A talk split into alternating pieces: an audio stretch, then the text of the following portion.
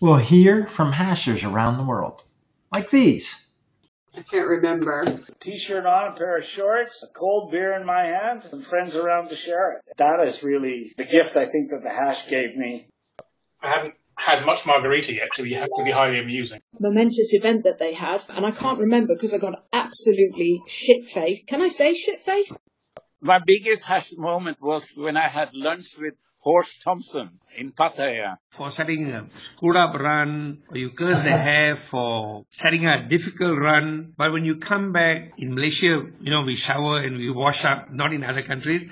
But when you sit down there and have a beer and you look up, you say, wow, this is what life is. In those days, you'd run nine kilometers through the bush and then you'd make fun of each other in the circle. I mean, it was just like going to heaven. Going to interview Hardy Boy pretty soon? Yeah, I finally caught him. I think he had six whiskeys during the talk.